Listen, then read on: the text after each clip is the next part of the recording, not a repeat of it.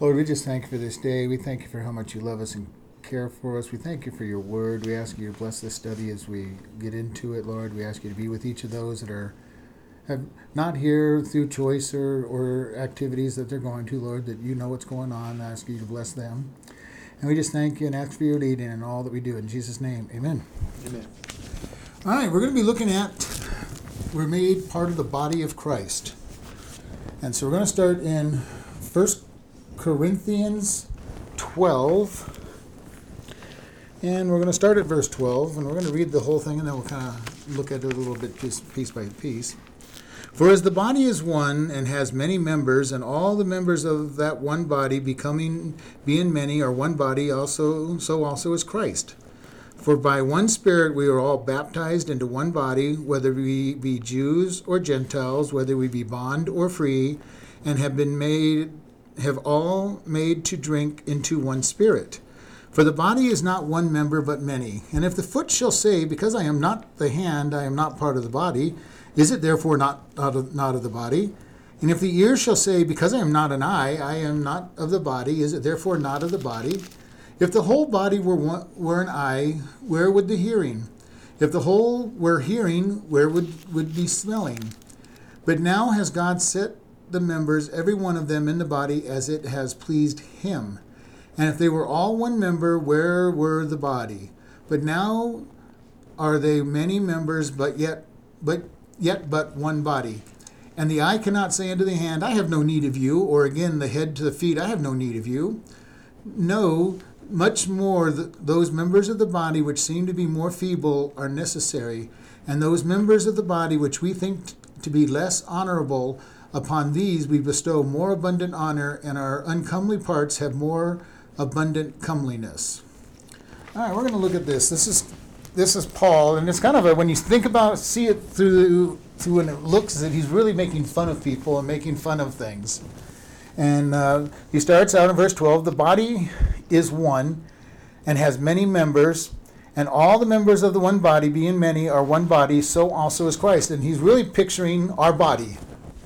Uh, and when we really, I mean, even with his understanding, he was thinking hands and fingers and digestive tract and intestines and, and feet and you know, but we know that the body is made up of trillions of cells, each with an individual part to do. And so Paul is saying that the body of Christ is like unto our physical body. There's hands, feet, and without any one part of the body, there's you know, if we lost any one part of it, we have difficulty. If you lose an arm, you have you you can survive without the arm, but you have to compensate for the loss of an arm. If you lose a foot, you have to compensate for it. You know, if you lose an eye, you compensate. And so he's saying the body of Christ is just like our body. It's made up of many parts. And this is something we all have to understand. And we've talked about this on occasions, but this is one we're going to do a big study on it. And it says, For one spirit, by one spirit are we all baptized into one body, whether Jew or Gentile, whether bond or free, we have all been made to drink unto one spirit. And we've talked about baptism. That's to be immersed into.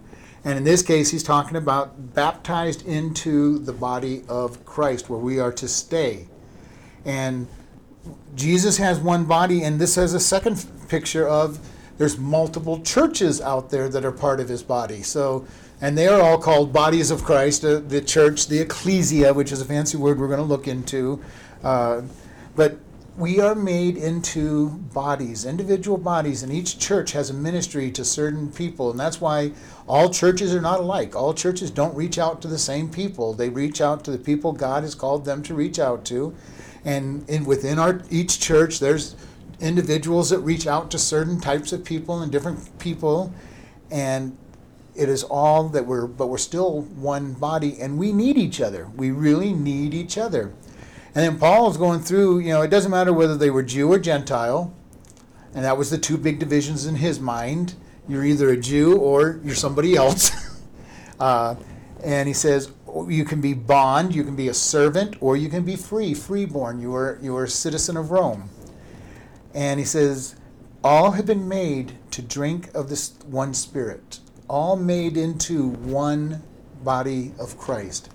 And the church, especially of that day, was kind of an interesting place because you might have a slave who was who had been a Christian for a long time and was the teacher, and they might even have their master going to that church. So outside of the church, he was in he was in care of the master, and in the church, he was over the So master because it was a Rabboni. different place. The Rabboni, the rabbi is the preacher, and then the Rabboni is the teacher. And you pre-rabbi is a, I think I got it right. I'd have to look that up. I don't I don't know that term. I learned that today. I was Okay. reading a, a book of Christina's Okay. of what a Rabboni is. A Rabbani, maybe I spoke, pronounce it wrong, but that means teacher. Well, rabbi is a teacher. Yeah, A rabbi is a preacher, or is a is a teacher teacher. also. Yeah, they're the teacher. Um, verse 14 For the body is not one member, but many. And we know that from the body. He says, If the foot shall say, I am, because I'm not the hand, I am not part of the body, is he therefore not part of the body? And we can just picture that, you know, the foot saying, Hey, I'm not, I'm not, I'm not a hand. I want to be a hand, so I'm leaving, and off it walks. You know, it just runs off and just separates itself from the body, and we know that that can't happen. And this is where Paul is making pretty much a joke right now. And, and he's and he's really looking at the people who aren't happy with what they are in the body of Christ. And each person in the body of Christ has a job that God has gifted them to do. And they may be a foot, they may be a hand, they may be the, the, the, the mouth, that you know, they, they may be the seeing, the eye. But God has gifted them in a certain way and, and oftentimes in the church people will complain, Well, I don't have what so and so is. I'm not doing what they're doing. Well, then you either aren't called to do it or you need to step up and do it anyway. You know, whichever the case is, either do it or quit complaining about it and do what you're told to do. And this is where it's really critical for us to be content where God has placed us. And this this keeps us from going and griping about somebody else's what they're doing and what they're not doing because they are in the body, they are who they who they are. And you know, and he goes on to say, Shall the ear and if the ear shall say, Because I'm not an eye, I am, I am not part of the body, is it therefore not of the body? And he says, If the whole body were an eye, where would be the hearing? And here he's continuing this, you know, if everybody had the same gift, you know, he's really saying what a funny body that would look like. You'd have this one great big eyeball, according to him, with no hearing, no speaking, no feet to do anything, no hands to, to accomplish anything. And he says, that would be a funny looking body. And we all have probably been in some place where we're kind of jealous of somebody else's gift, something they're doing. They showed a, a, a comedy kind of, it was the funny part of it, like you're talking about where the guy had had his ear cut off and his, his, one of his buddies is talking to the ear, can you hear me, George, or Joe, can you hear me? And the, the other guy says, it doesn't work that way. It's, it's a dead piece. It's not attached to the body. Right. And that's true. That's actually a very true statement. If we detach ourselves from the body, you know, we are dead. We we are no longer functioning the way we're supposed to. And I've said it over and over. The church isn't the end all of being spiritual, but if you're not in the church, you will fall away from God. It's just a it's just a guarantee. You will over time fall away because there's nobody to pick you up. There's nobody to hold you hold you accountable. And every time I see people pull away from the body of Christ, the church, the church, they will fall away from God at some point. You've got to have the body of Christ, the people of God, to help you grow, to keep you accountable, to to challenge you. And without it, they will come and fall away. And I've seen very strong people that do that, figuring they don't need the body because they've studied so much and they know God so well. And then you look at them a year and a half, two, three years later, and they're no longer reading the Bible. They're no longer studying with groups. They're no longer praying. They're no longer worshiping God. And this is why when I meet people and they go, Well, I can worship God on the mountains, I'm going, Yes, you can. Are you? Tell me about your worship on the mountain. You know, what, what has God been telling you? How has, been, how has He been teaching you? And because it's just an excuse, I don't need the church. But we need the church. The church is the body of Christ, just as our fingers need the rest of the body because it supports the blood, it gets nutrition from the rest of the body.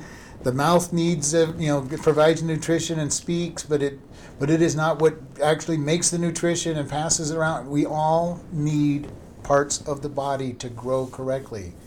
And it is very important for us to see this because each one of us has a different gifting from God.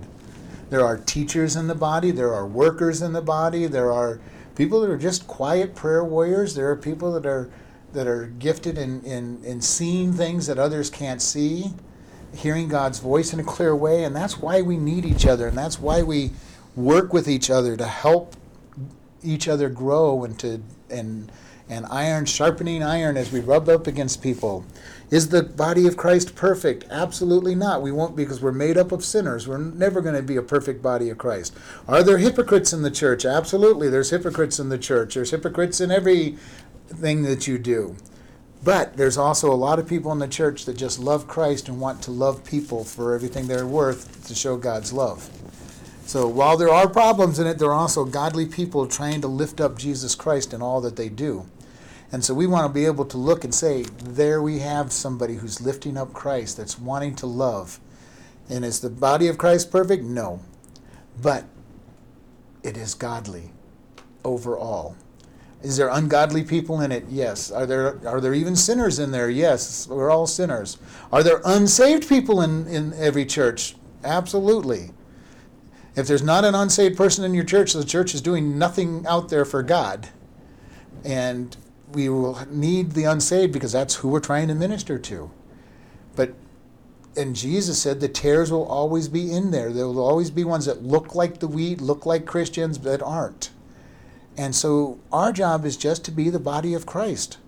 Even in our physical body, there are things in our physical bodies that don't belong there germs and bacteria and and infections. All you know, the, they say that every single person in this world has cancer cells in their body, but the body's defenses are usually able to destroy them, and so you don't get cancer. Uh, but we have cancer cells. We all have diseases within our bodies that our body is able to fight. When it can't fight it, then we get sick. And so there's even in a physical body, we have problems. And God says we're, we're a spiritual body. The church is a spiritual body out there. And um, verse 18, but God has set the members, every one of them in the body, as it has pleased Him. God is the one that gives the gifts. He's the one that puts the right people in the church. He's the one that's, you know, sets people into into their places.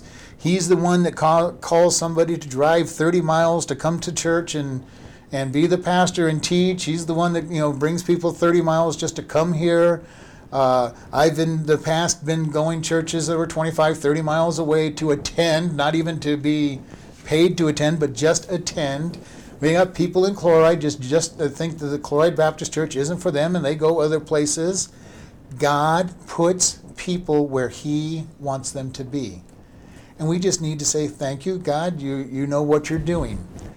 And this is important for us. We know that God is the one that puts people in place.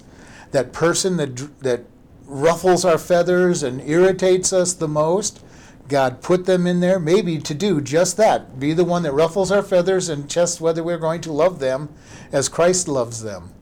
And so and we are probably somebody that will ruffle somebody else's feathers and, and push and, and chafe them and make them show God's love.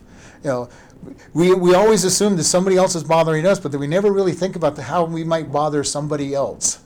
And there's guarantee that we're going to bother somebody. It's just a guarantee.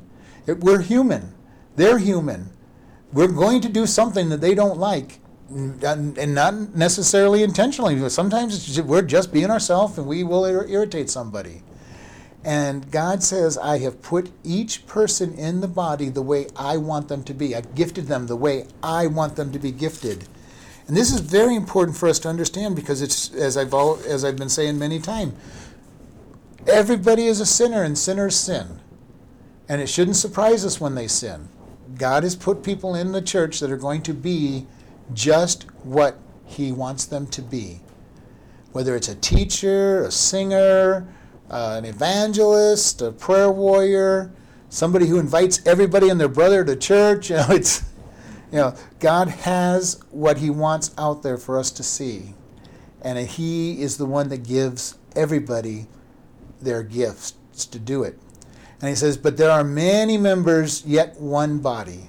And this is always important for us. Everybody fits together. And, and in another place, we're told that we're fitly joined together as, a, as rocks in a building, in a temple. That everything just is perfectly formed and fits together. And we make a beautiful church as a whole. And God says, I have put every one of you together to make one, to be one. And this is very important for us to understand. And it says, and the eye cannot say unto the hand, I have no need of you, nor the head to the foot, I have no need of you. Now we can't picture this happening in the body. You know, the head's going, "Oh, hand, I don't need you anymore. Go away." you know, go away. You, know, you, you don't think. You don't. You don't. You don't have eyes in you. You don't have ears. You don't have a mouth. So I don't need you. Go away. And the head, the head would have a very hard time feeding itself without the hands. Uh, and that's basically what he's saying. You know, in, in the church, we can't tell somebody, well, you're not needed, your, your job is unimportant. We don't have a clue how important their job is. Only eternity will tell us how important their job is because that, that person that you think was the least important may be the whole reason people come to visit your church because they're out there t- inviting everybody. They're inviting everybody to come, and you may not know that or even see that. You just think, well, they don't do anything. They're not teaching. They're not, they're not leading anything. They barely even speak but you never know. We never know how important somebody is to the body. You may be talking to the prayer warrior who's the reason that things are happening, and you never knew it. And you think, oh, they're not important. They never do anything. We don't know what's going on. And God says it's important for us to understand that. And it says, no, much more, those members of the body which seem to be feeble are necessary. And this is very important. In our, in our own physical body, the little toe on the foot takes and supports the weight of the body. And most people don't know that. But if you break the little, the fifth metatarsal, the fifth toe, you will find out that you cannot stand because it takes the weight. The big toe, which looks like it should be the one that handles the weight, is actually the one that balances your body. It's the counterweight on your foot for the balance. So we look at this and say, wow, all these things are so unimportant you know, doctors used to take tonsils and and uh, appendixes out really quick and easy, and now they're realizing because they thought they were worthless, they thought because they got sick, they thought they were worthless, and and now they're finding out they're an integral part of our defenses against diseases, and that's why they get the diseases because that's what they're there for. They're there to get the disease so the rest of the body doesn't get sick.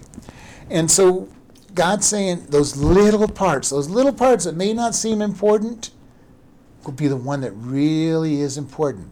The person that we think is not doing anything may be the one that ministers to people when they're down and brings them back up and lifts them back up and keeps them from staying down.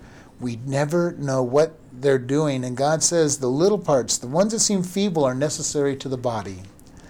And the members which we think to, to be less honorable, Upon these we bestow more abundant honor, and our comely part, uncomely parts have more abundant comeliness. And God, and this is talking about how we as humans on our body hide the parts that bring, that are ashamed or that we don't like, or you know, the bald the balding guy puts a hat on his head uh, and keeps a hat on all the time because he doesn't want to show off his his head. You know, some you know. Most people do not think that feet are attractive, so we put shoes and socks on our feet to hide the, you know, so, you know, and God is saying that those things that we think are unattractive, we pay a lot of attention to to cover them and to to make them. And sometimes that's what we'll do. What we need to do in the church, we cover those and we protect those that are less able. They're feeble, and that's when the body comes around them and just loves them, edifies them, builds them up, doesn't tear them down. And this is why it's so important for us as a church, as members of a church, to build people up, to edify. Because the ones that are weak need to be helped and grown. And we also need it ourselves. Nobody wants to always be criticized and, and, and put down. And we can see it in the world. You watch that person who is always attacked, always always put down, always made fun of. And you watch them over years retreat more and more into themselves. That or get violent. One or the other. They either retreat or they get violent and strike out but the majority of them just retreat into their shell and don't want to have anything to do with anybody because they're just so hurt. And we've seen it over time how attacks on people can just destroy. And the problem is it destroys at the soul level. It's something that is a, it's a hard hurt to be corrected because they get hurt so deep. And God is saying, we need to love them. We need to build them up. And we see that over and over again. And, and part of my job as a pastor is to keep edifying and building people up, encouraging people. I don't ever want to hurt people. Now, sometimes I have to say hard things as a pastor and teach hard things, but it's not with the purpose of hurting people.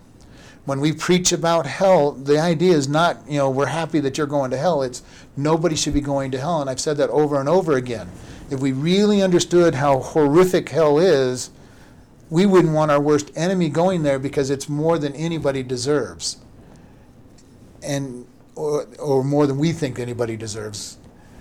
And because it is so horrendous. It is eternal punishment.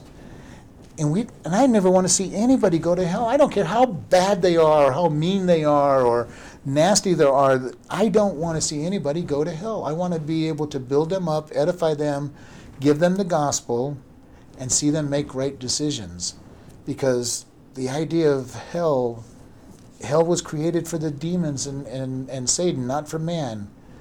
And it was for his disobedience that it was created, not not man's, but yet God says, okay, if you want to sin, you'll go where the devils are going. And it's eternal punishment. And our job as Christians is to love people and to show them their need for Christ. And again, it goes back to sinners sin. And when we get, really get to the understanding that sinners sin, we're never surprised by it and we can be kind to them. The only time we're really going to have a hard time with sinners is when we think they should be good. And that's not what a sinner is. Sinners aren't good. Now, a saved sinner can be good because they've got Jesus Christ in their heart. But even they're going to make mistakes. I make mistakes all the time. I'm going to hurt pe- I'm going to hurt people even though my desire is not to hurt them. I'm going to say a mean thing once in a while to people because I'm a sinner just like everybody else. So the key is to be good, but to know that it can other things can happen. Hey, we're going to go to Ephesians chapter one.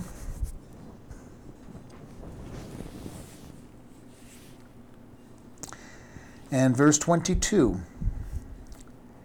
And has put all things under his feet, and gave him to be the head over all things to the church, which is his body, the fullness of him that fills all in all.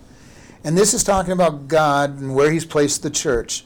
And he says he's put all things under his feet. And this put all things is a is a military term. It's hupotasso. It means to arrange under, to to set under, to be under. Uh, it literally, the word submit is where, where it is always to, or subject to. And it means basically in the military, it's you have a position in the military and you are under certain non commissioned officers or officers and you are responsible to follow their rules.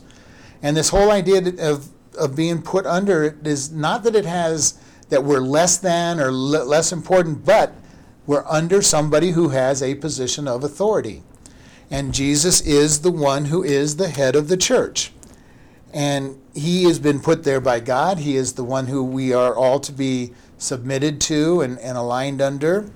And it says that all things are under his foot to, and gave him to be the head of all things to the church. And this word church in Greek is ecclesia.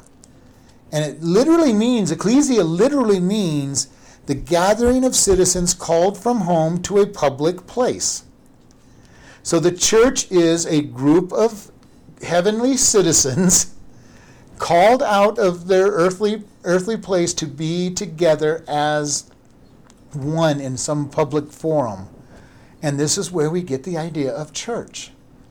The church is all the body of Christ called out of the world into his presence.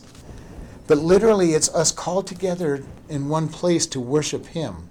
Whether it's a home or, or a building like we do in, in America where we have a church or just somebody's home, it's that calling out of the citizens of heaven to worship him. And that's the ecclesia.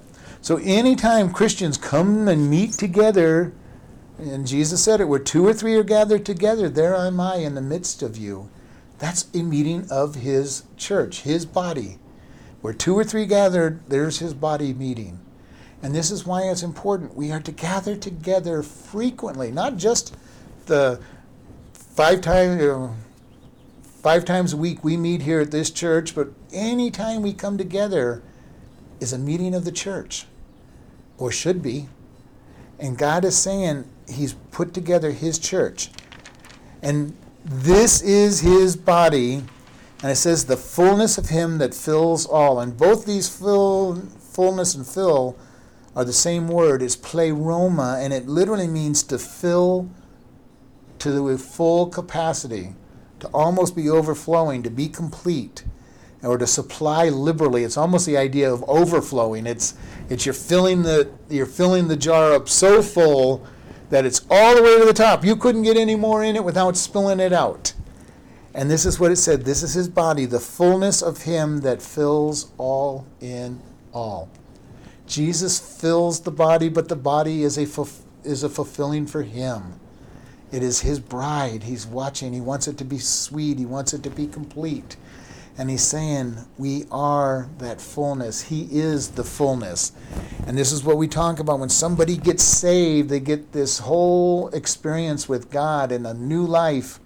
And it fills that hole in their life that they've been looking for. Because only God can fill up that hole because he is infinite. And the infinite God fills the hole that was designed for him, the infinite. Anything less than that will not fill it. Alcohol, drugs, sex, lying, you know, promiscuity, all the other promiscuities, any sin will not fill that hole that only God can fill. And we really want to be able to grab hold of that, that He is the one that is the fullness. Without Him, there is no peace, there is no joy, there is no completeness. Ephesians 5 verse 23 and 30. For the husband is the head of the wife, even as Christ is the head of the church, and he is the Savior of the body. And verse 30 For we are the members of his body, of his flesh, and of his bones. And this is the picture. Jesus and the church are the perfect picture of marriage. And this is marriage is to a type of Christ with his relationship with the church. And it says in verse 23 For the husband is the head of the wife, even as Christ is the head of the church, and he is the Savior. God gave his whole life so that he could redeem the church, save individuals, and bring people into the church. And this verse is very important because it shows the picture of what a true marriage is supposed to be. The husband is to treat his wife as Jesus treats the church.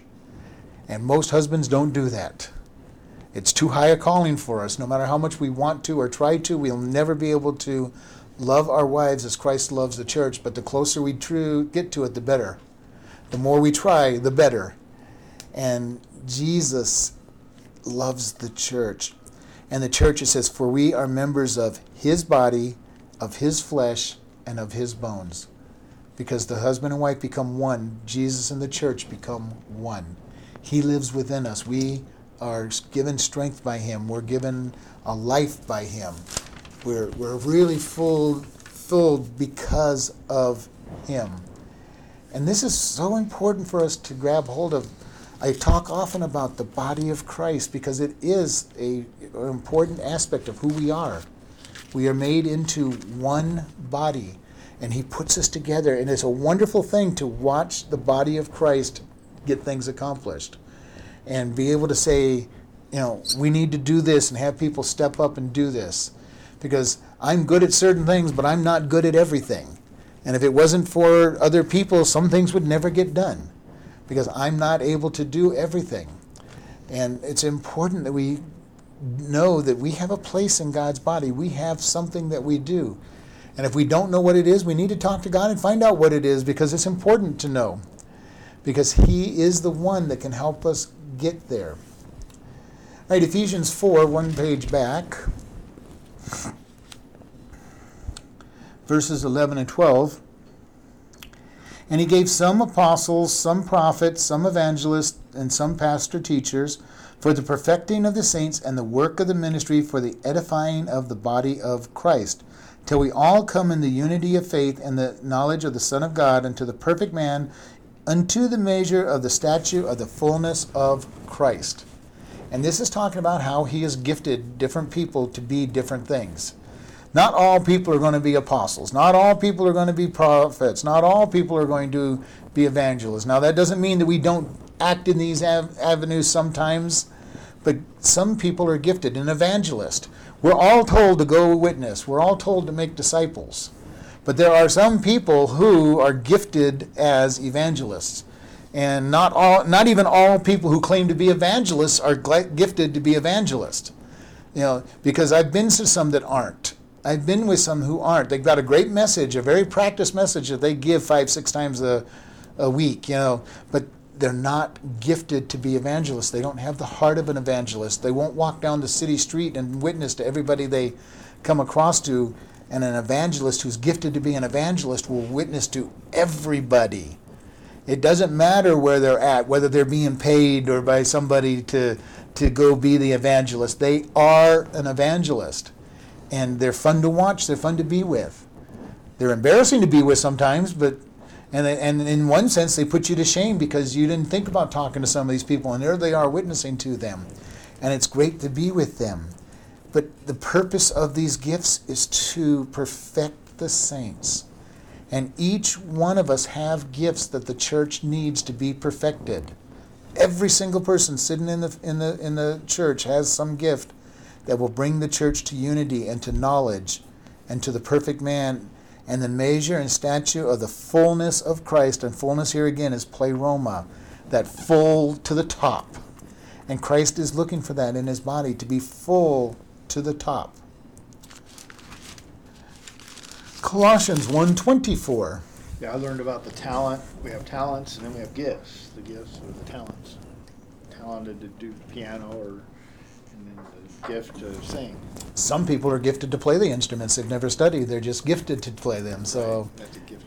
You know, gifts and talents. You know, a lot of people will try to make a very clear distinction of them, and they'll try to say, "Well, the Bible only has these certain gifts." Well, anything you're doing for God is a gift, and it has to be because usually, if we have a talent for something, it is hard to keep our own flesh out of the service.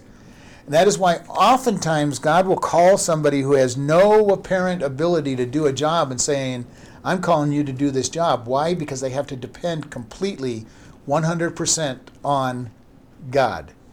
And because the problem is when you're gift, when you're talented in an area, it, it may or may not be where you're supposed to work, but it's easy to say, look what I have done because I am I am talented in this area and it's you've got to be careful with working in an area that you're talented in. And like I say, I've seen God more than once use people who have no talent in something, no no ability, and then He teaches them to depend on Him, and they're very successful at it. So I am not too big a fan of this idea of the separating talent and, and, and gift because mo- most of the time people cannot work within a talent that they have.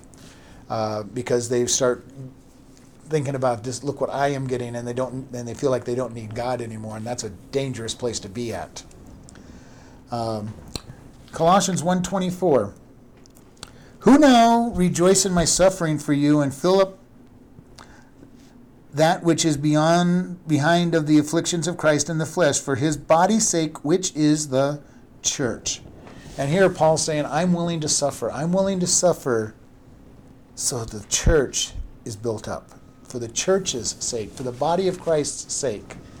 Another place Paul said, I'm torn betwixt the two to go home or to remain, to go home, which is more profitable, or to remain with you to teach.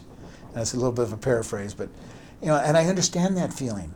I would very much say, God, just take me home to heaven because that's a great place, all the blessings there. but by the same token, he's got me in a place where the church is being taught and people are growing and, and, and, and being developed. And I want to say, God, thank you. As long as you have a place for me here to be able to reach people, I am more than willing to stay here and suffer all the stuff that I go through to minister to your people, to watch them grow in you and get stronger and to develop with you. And that's where we're at with people. We need to be where we want to say, God, I just want to see your church grow.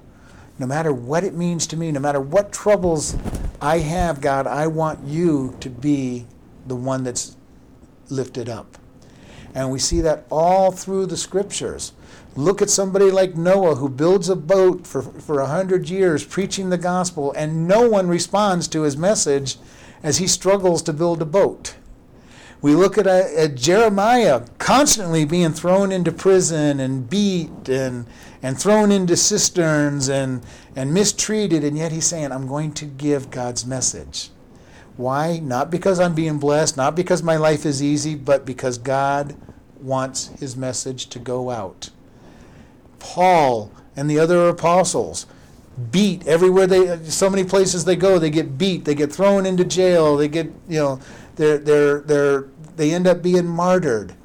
And their answer is, Thank you, God, that I'm worthy of suffering for Christ. You made me worthy of suffering for you. Thank you. Why? So that his name would be lifted up, that people would come to Christ and, and the church would grow. And we need to get to this point where we look at it and say, God, I'm here to serve you. Even if everything goes wrong in my life, I want, I'm ready to serve you. And this is something I've been struggling with for the last last month myself because things have been going hard for me. And I'm going, God, what's going on? Why is all this happening? And yet I know where I'm at, I know I'm where I'm supposed to be, and I know God's got a reason for it, and if I lose everything that I have, then that's what he wants. And I will deal with losing everything that I have because that is where I what he what he that's what he has desired. And it's not an easy decision, it's a hard decision you know, anytime somebody says it's easy, easy to make to go through these things, then they're not really being honest. A lot of testimonies about that. Yeah. But you know, it's easy to live for God because you just let Him live through you. But it doesn't make things all that easy if, if our flesh is involved, because our flesh is not going to like what we have to do for God, and it's going to rile up and complain. Romans 12, verse 5 so we, being many, are one body in Christ, and every one members one of another. Having then gifts differing according to the grace that is given to us, whether prophecy, let us prophesy, according to the portion of faith, uh, or ministry, let us wait upon our ministering, or he that is a te- that, that teaches on teaching, he that exhorteth on ex- exhortation, he that gives, let him do it with simplicity, he that rules with diligence, he that shows mercy with cheerfulness. Let love be without dissimulation. Abhor that which is evil, cleave to that which is good. Be kindly affectioned one unto another with brotherly love and honor, preferring one another. And this is again Paul saying, the body is many. The gifts are many. And he doesn't list, this list is not an ex- all exclusive list of all the gifts out there that are available. Paul just lists a number of them and says, here's, here's a selection for you to think about. Okay? And he, you know, and he talks about prophesying, speaking with the authority of God, is what prophets are. Not necessarily telling the future, but speaking with the authority of God. And he goes on to say, ministers, ministry, let them minister. And those are the, those are those people that do those kind little things. They're the ones that get the jobs done around a church that need to be done, oftentimes without being noticed. They're the ones that, when it's time to serve up our lunches, our, our uh, covered dish dinner after service, are the ones that miss a service so that they can get things ready and make sure that everything is ready to go. They're the ones that will come to the property and pick the weeds without every, without making a big deal and letting everybody know what I've done. You know, they're the ones that you know do the the fixing of things because that's where they're gifted. You know, and this is a big gift for people the idea of ministering. And this ministry can be those who go and visit the sick and the dying and, and gospel, but it's so much more. And he that teach on teaching. Not everybody is a teacher, but when God gives us something to teach, we're to teach and, and be gifted. He that exhorts on exhortation. exhortation, building people up, making them feel good. Not in their flesh, but just feel good because of what God has done for them.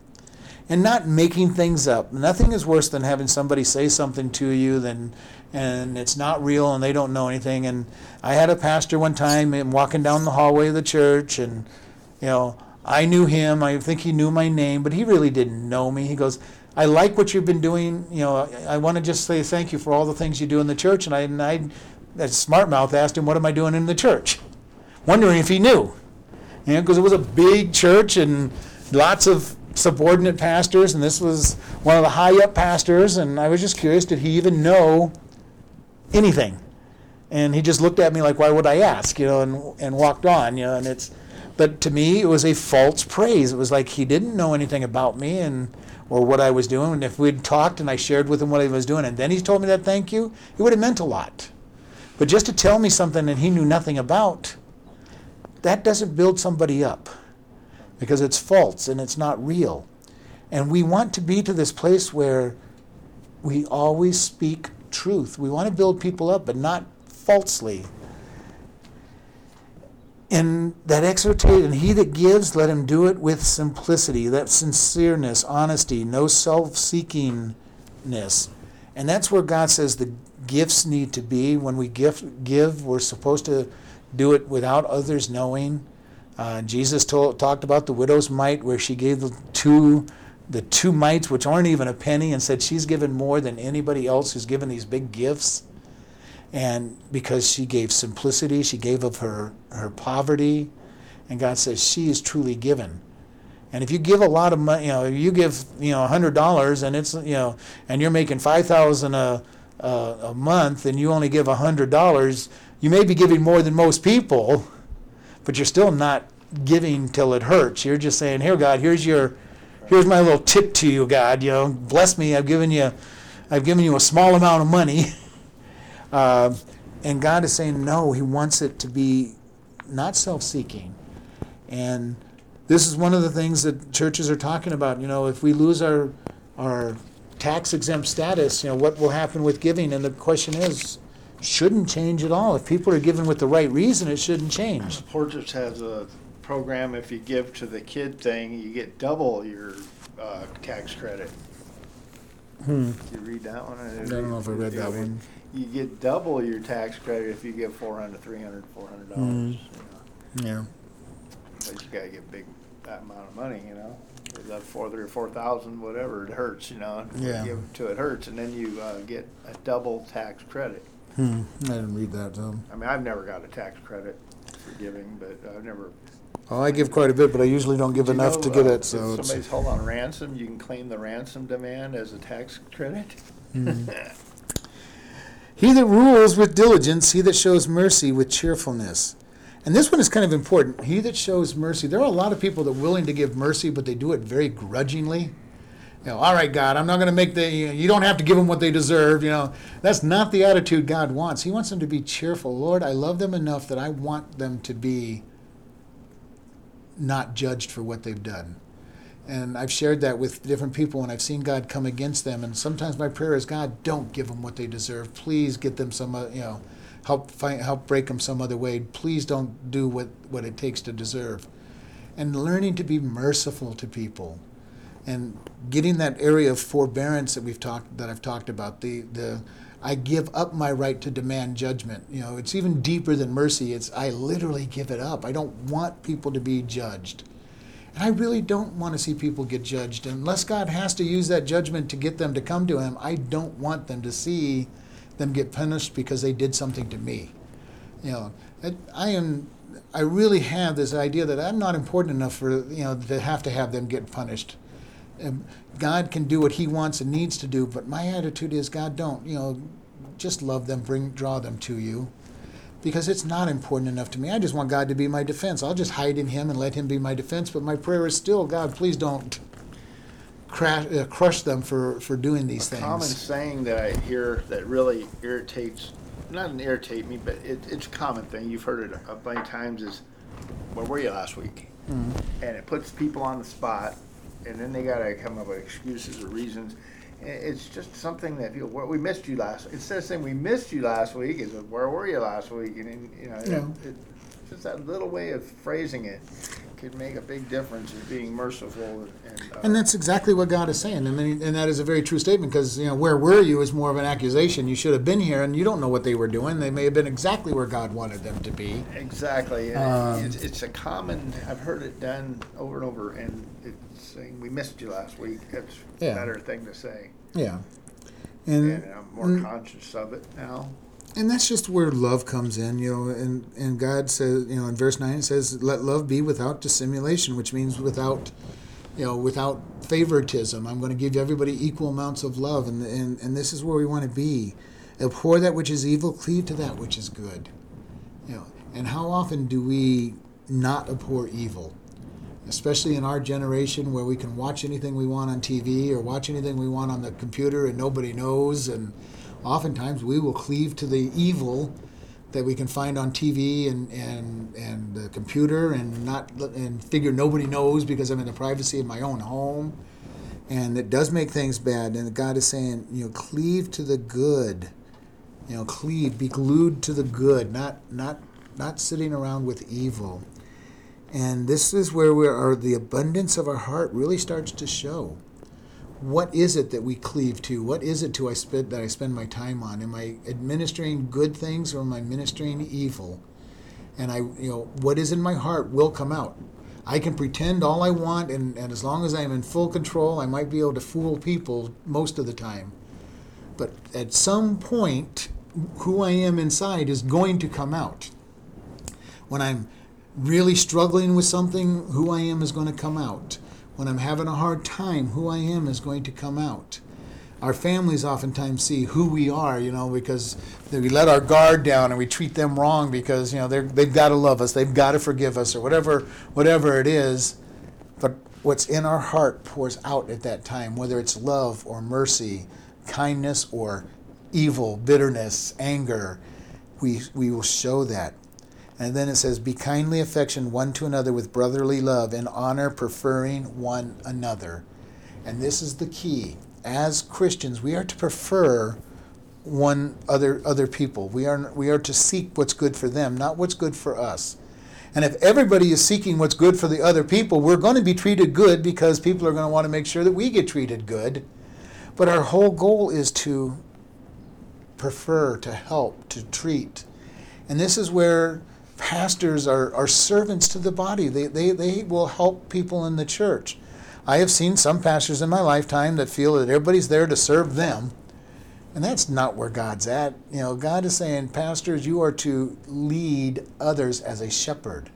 The shepherd of the flock of sheep leads the the the sheep. They don't they don't try to hurt the sheep. They're there and when a sheep goes goes astray, they go after the sheep to bring it back. And this is what pastors are to do. They're to lead the people. They're to to help bring them to perfection as we read in the one verse. That the job is to perfect the body, to teach to perfect, not to hurt, not to make people humiliated. You know, we teach on sin, we call sin a sin, but we're not out there to humiliate people with, with their sins. We're not out there to condemn them with their sins. Yes, we teach this is a sin or that's a sin, but it's so that people will come to Christ and, and let Christ clear that sin out of their life, not not to try to make them feel miserable and, and, and bad because of it. Because sin is sin, we all sin. And our job is to lift it up and say, This is a sin. Turn, repent. Repent from your sin because it is sin. And it's not the idea that we want to just say, Everybody is welcome, you're going to feel good, because going to church is not a feel good place. The Spirit talks and you're going to get convicted. And the conviction is is not because the pastor's trying to hurt them, it's because the Spirit is there saying, I want you to come to Christ. I want you to become more perfect. I want you to become more filled with Him. I want you to become more of a light for Him. And this is where the important parts come in when we when we worship God and we, we lift up His name and we glorify Him and then He helps correct us. He wants us to come to repentance. And repentance is simply to to admit what we're doing and that it is wrong and to turn from what we're doing and turn back to God. And that's what repentance is. It's basically a U turn, is a good way to put it. But it's that admission of it's wrong and I've been doing it and I'm going to turn to God. And that U turn from the sin back to God is what's important about repentance. All right, let's close in prayer. Lord, we just thank you for this day. We thank you for the fact that we are a body, that you, that you are the head, that you supply the nourishment, you supply everything that we need to grow in you, and that you give us a job to do within your body. And Lord, no matter how insignificant that job is, it's, it's important to the body. And we just thank you in Jesus' name. Amen.